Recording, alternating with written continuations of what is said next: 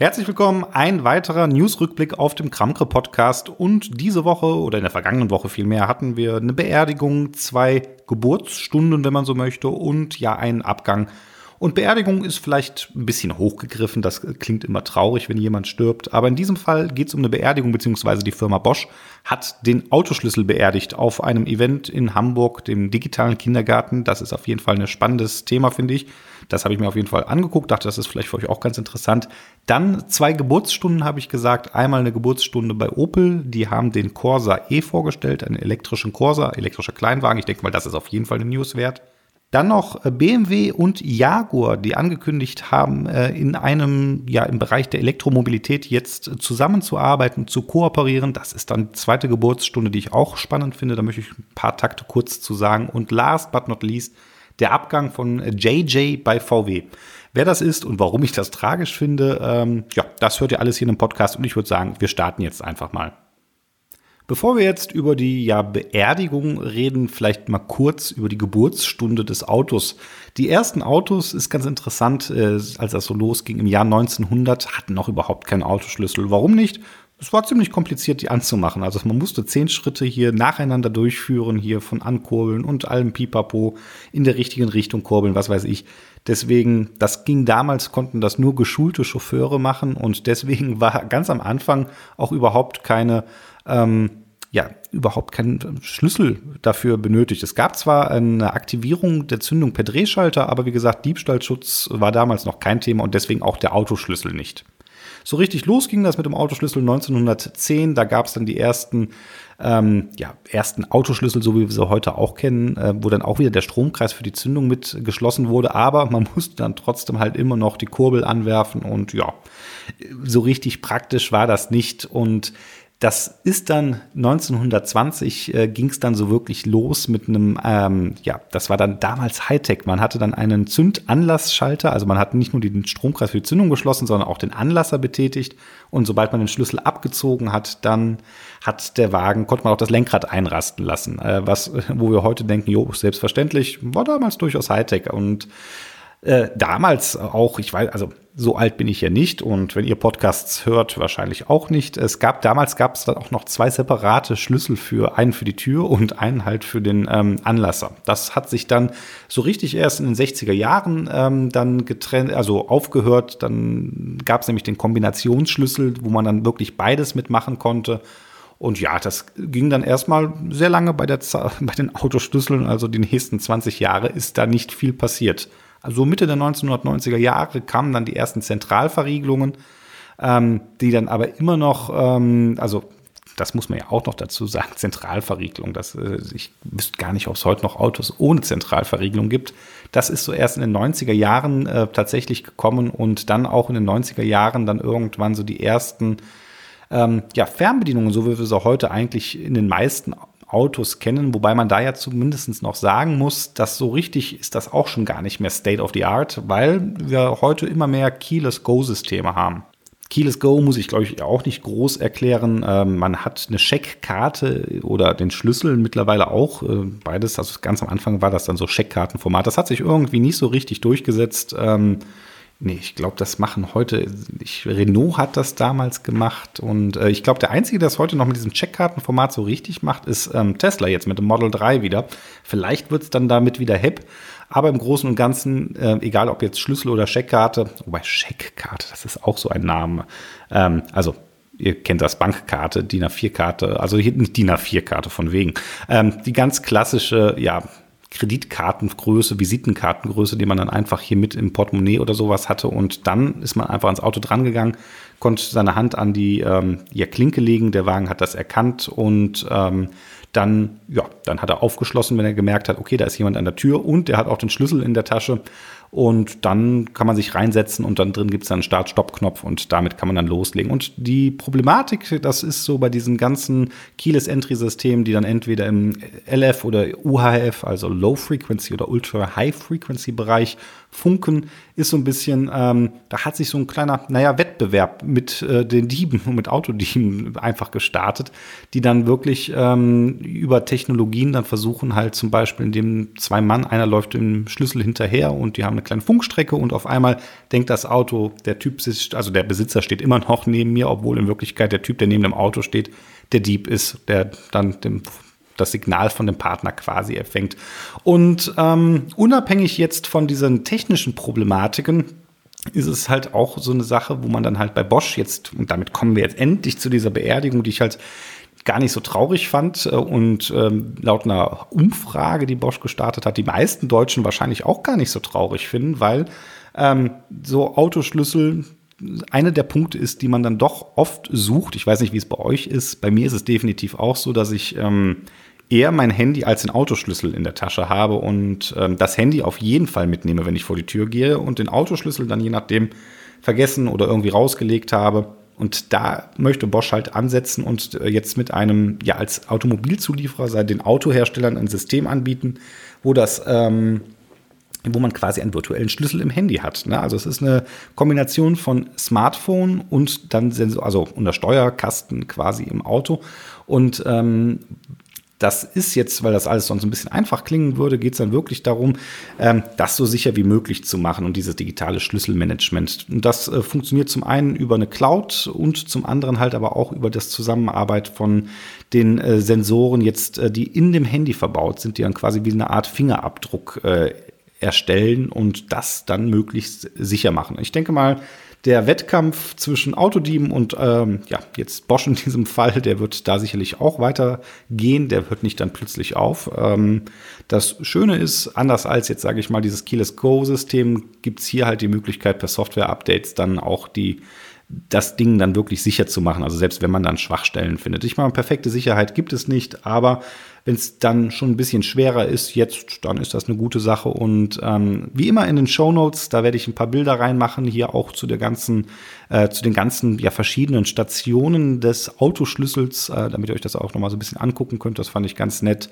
Hin jetzt bis zu der App und halt noch einen kleinen ähm, ja, Link auf Twitter zu dieser Beerdigung des Autoschlüssels. Das fand ich ganz äh, lustig, weil ähm, das halt jetzt äh, auf, aufgrund der Tatsache, dass man, wenn man ehrlich ist, dem Autoschlüssel nicht wirklich hinterher trauert, dann so hier im äh, New Orleans äh, Jazz Blues Style mit einer Swinging Marching Band oder wie man da auch sagt, ähm, diesen Schlüssel halt zu Grabe getragen haben. Und ja, deswegen der Start in die Newswoche mit dem ähm, ja, Bosch digitalen Schlüssel, der den analogen Schlüssel dann beerdigt hat.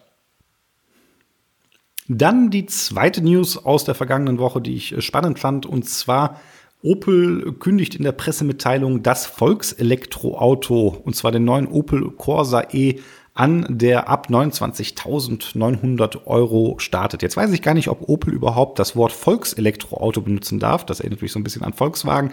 Aber vielleicht ist das auch ein ganz geschickter, ja, naja, kleiner Seitenhieb ähm, mit der Tatsache, dass man bei VW kein ganz so günstiges Elektroauto momentan zumindest im Portfolio hat. Ich meine mal, ihr erinnert euch wahrscheinlich, ich habe ja schon über den VW ID ähm, berichtet, auch in dem letzten Newsrückblick tatsächlich, äh, der vorgestellt worden ist. Und tatsächlich, wenn ich mir die beiden so angucke, jetzt mal speziell mit dem sechsten Corsa quasi in diesem Fall, äh, tun die sich nicht ganz so viel. Ähm, muss man aber wirklich sehen, wenn sie auf dem Markt sind. Ich glaube, äh, Opel wird da tatsächlich ein bisschen schneller das Gerät auf, oh, das Gerät, das, das Gerät auf, das, auf den Markt bringen.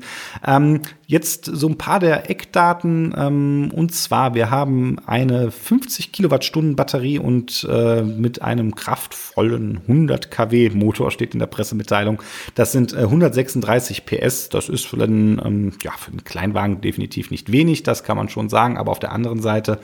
Ähm, 330 Kilometer nach WLTP, also WLTP-Zyklus gemessen, eine Reichweite ist jetzt, naja, so wie man es eigentlich von so einem äh, Kleinwagen-Elektroauto durchaus erwartet. Und ansonsten hat man bei Opel halt auch, was jetzt ähm, verschiedene ja, Zubehöre angeht, auch nicht gespart. Also es ist zum Beispiel möglich, als ersten Kleinwagen jetzt äh, bei Opel diese äh, IntelliLux LED Matrix Licht zu bekommen. Ähm, bei dieser First Edition, die man für 31.900 Euro bestellen kann, wäre das zum Beispiel dabei.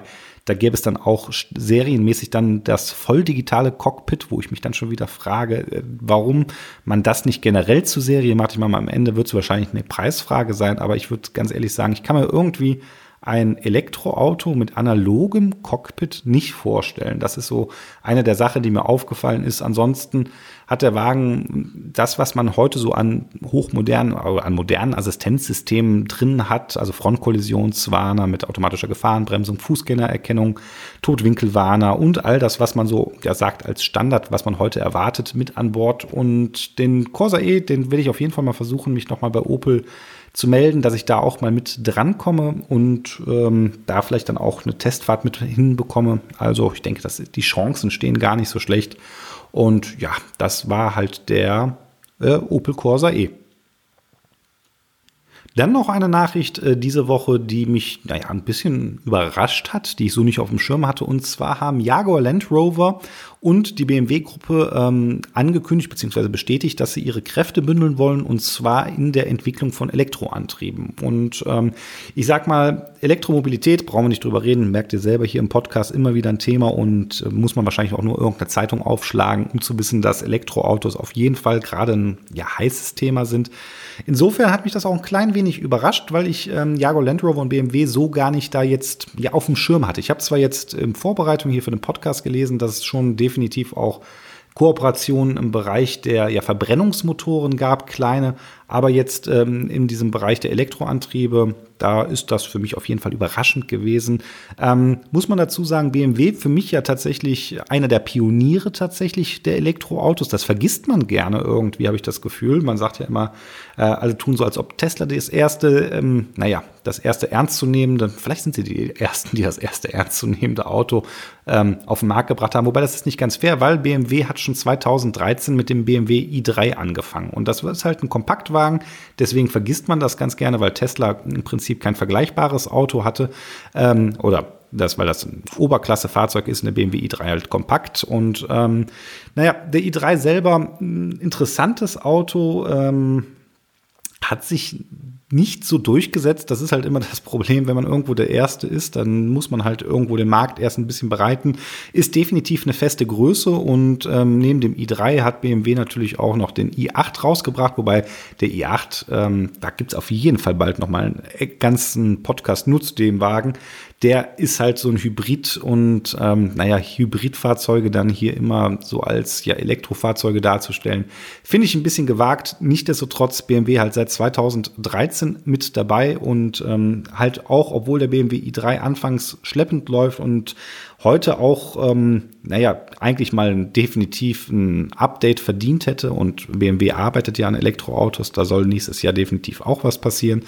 Ähm, haben sie den BMW i3, das muss man ihnen hoch anrechnen, finde ich, äh, die Stange gehalten und ihn halt äh, weiterhin äh, auf den Markt gelassen. Da haben andere Autos, ich sag nur Audi A2, ja, das war, glaube ich, der A2, den haben sie eingestampft. Der war zwar auch äh, extrem sparsam und alles, aber ist nicht so richtig angekommen und dann haben sie einen Stecker gezogen. Wie gesagt, BMW, dem i3, ähm, ja, treu geblieben. Und ähm, Jaguar auf der anderen Seite jetzt in diesem Fall, die haben dafür, und das finde ich, muss man Jaguar auch hoch anrechnen. Das sind äh, die ersten, die es dann tatsächlich mal geschafft haben, nachdem Tesla ja hier den Elektromarkt irgendwie aufgerollt hat. Äh, also wirklich. Ähm, wo alle anderen noch am Schlafen sind und wenn man sich das so anguckt, immer noch äh, relativ, naja, so langsam erst aufwachen. Also ich meine, alle Großen haben mittlerweile Elektroautos angekündigt und auch schon die ersten Präsentationen gemacht, aber bis sie jetzt wirklich auf der Straße rumrollen, ist das Ganze sehr, sehr schleppend äh, vonstatten gegangen. Und wie gesagt, Jaguar im letzten Jahr, die dann quasi aus dem Nichts den iPace ähm, auf den Markt gebracht haben tatsächlich und ihn nicht nur angekündigt haben, sondern ihn auch äh, ausgeliefert haben. Ähm, dafür würde ich sagen, haben sie auch auf jeden Fall Respekt verdient äh, von meiner Seite aus. Und der iPace ist auch ein ganz großartiges Auto. Wie immer in den Show Notes noch ein paar Bilder und ähm, auch ein Link zu dem, wo ich den Wagen gefahren bin, also mit dem ersten Erfahrungsbericht, wenn ihr da ein bisschen mehr zu lesen wollt. Und ja, die zurück zu der Kooperation. Es ging halt um die elektronischen ähm, EDUs, also es sind die Elektroantriebe, Electric Drive Units.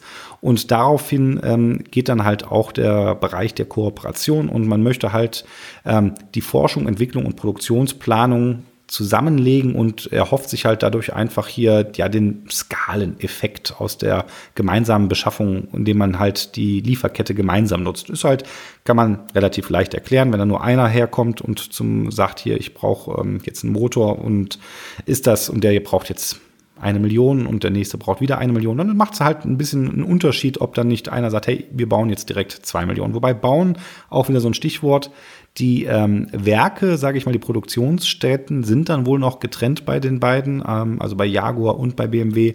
Aber unabhängig davon ist auf jeden Fall, finde ich, ein gutes Zeichen. Ähm, beide Marken in letzter Zeit ein bisschen unter Druck geraten, wenn man sich das so anguckt. Also Jaguar Land Rover mit den Zahlen nicht so zufrieden, wie sie es eigentlich in den Jahren davor waren. Wobei, wenn ich das gesehen habe, waren die gar nicht so schlecht. Ich weiß nicht, es ist, ähm, ist auch so, glaube ich, ein bisschen immer so ein gesellschaftliches Problem, wenn das nicht hier alles Hype, Hype, Hype ist und man dann nur mal ein normales Geschäftsjahr hat, dann fangen die Leute direkt mit den Unkurufen an.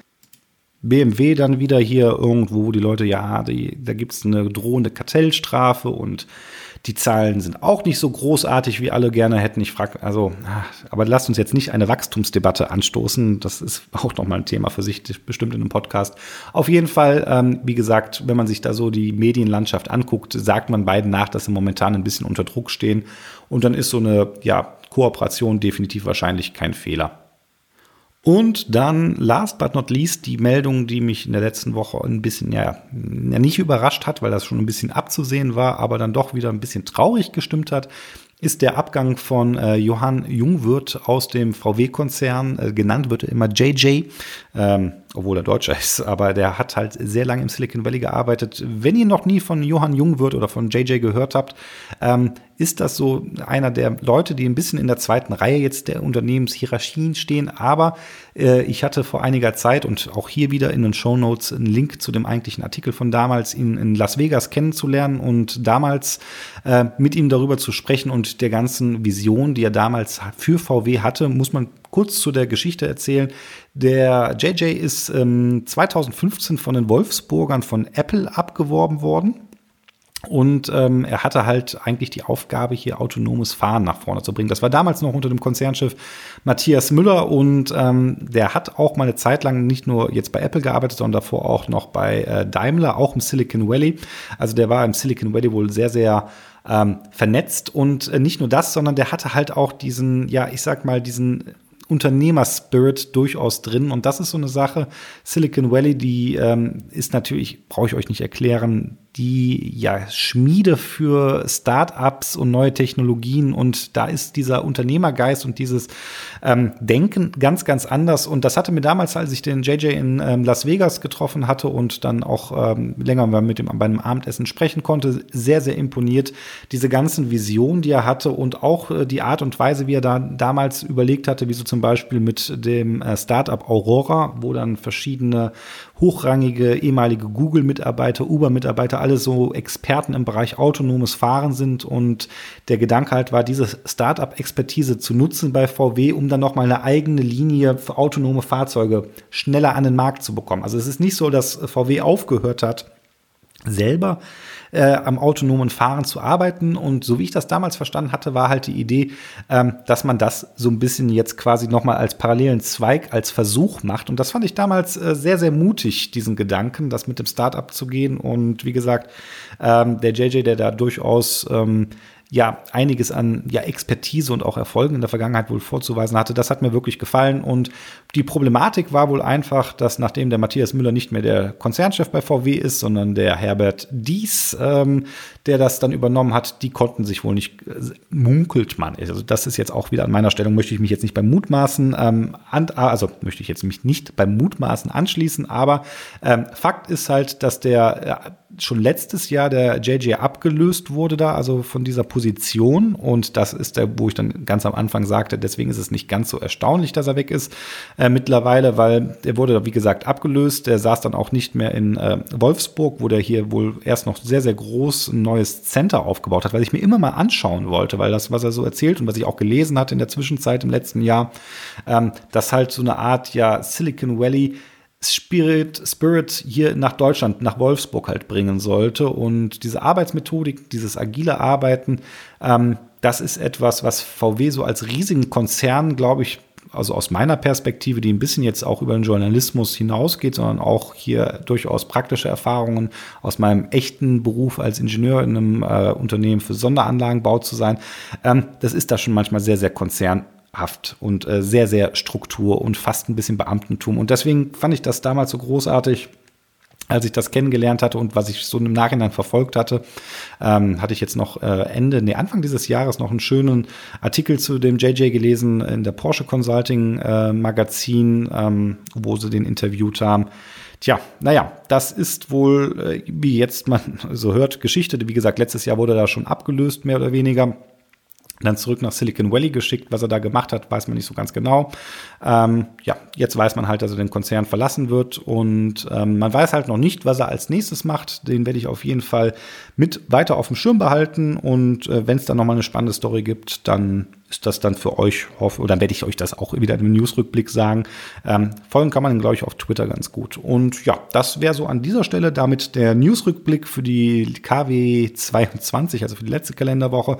Ich hoffe, so die Themenauswahl hat euch ein bisschen gefallen. Ich hoffe, ihr guckt in die Shownotes rein, wenn euch das ein bisschen interessiert hat. Da gibt es nämlich noch Bilder, äh, die Links zu weiterführenden Artikeln, wenn ihr wollt. Und ja, ansonsten, äh, wenn ihr bis hierhin zugehört habt, wie immer, vielen, vielen Dank. Ich freue mich. Ich würde mich natürlich auch wie immer wahnsinnig freuen, wenn es ein Feedback von euch gäbe, wie ihr so die Auswahl fandet, ähm, ob ihr meint, dass mit diesem News-Rückblicken ist ein spannendes Format oder nicht, oder ob ich lieber nur hier so Themen-Podcasts machen soll. Ähm, ja, ich würde sagen, das war es erstmal.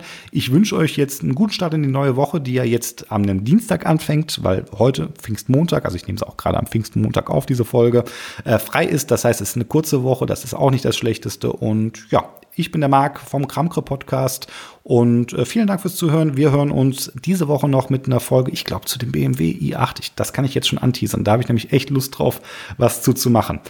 Ja, also bleibt mir gewogen und bis bald.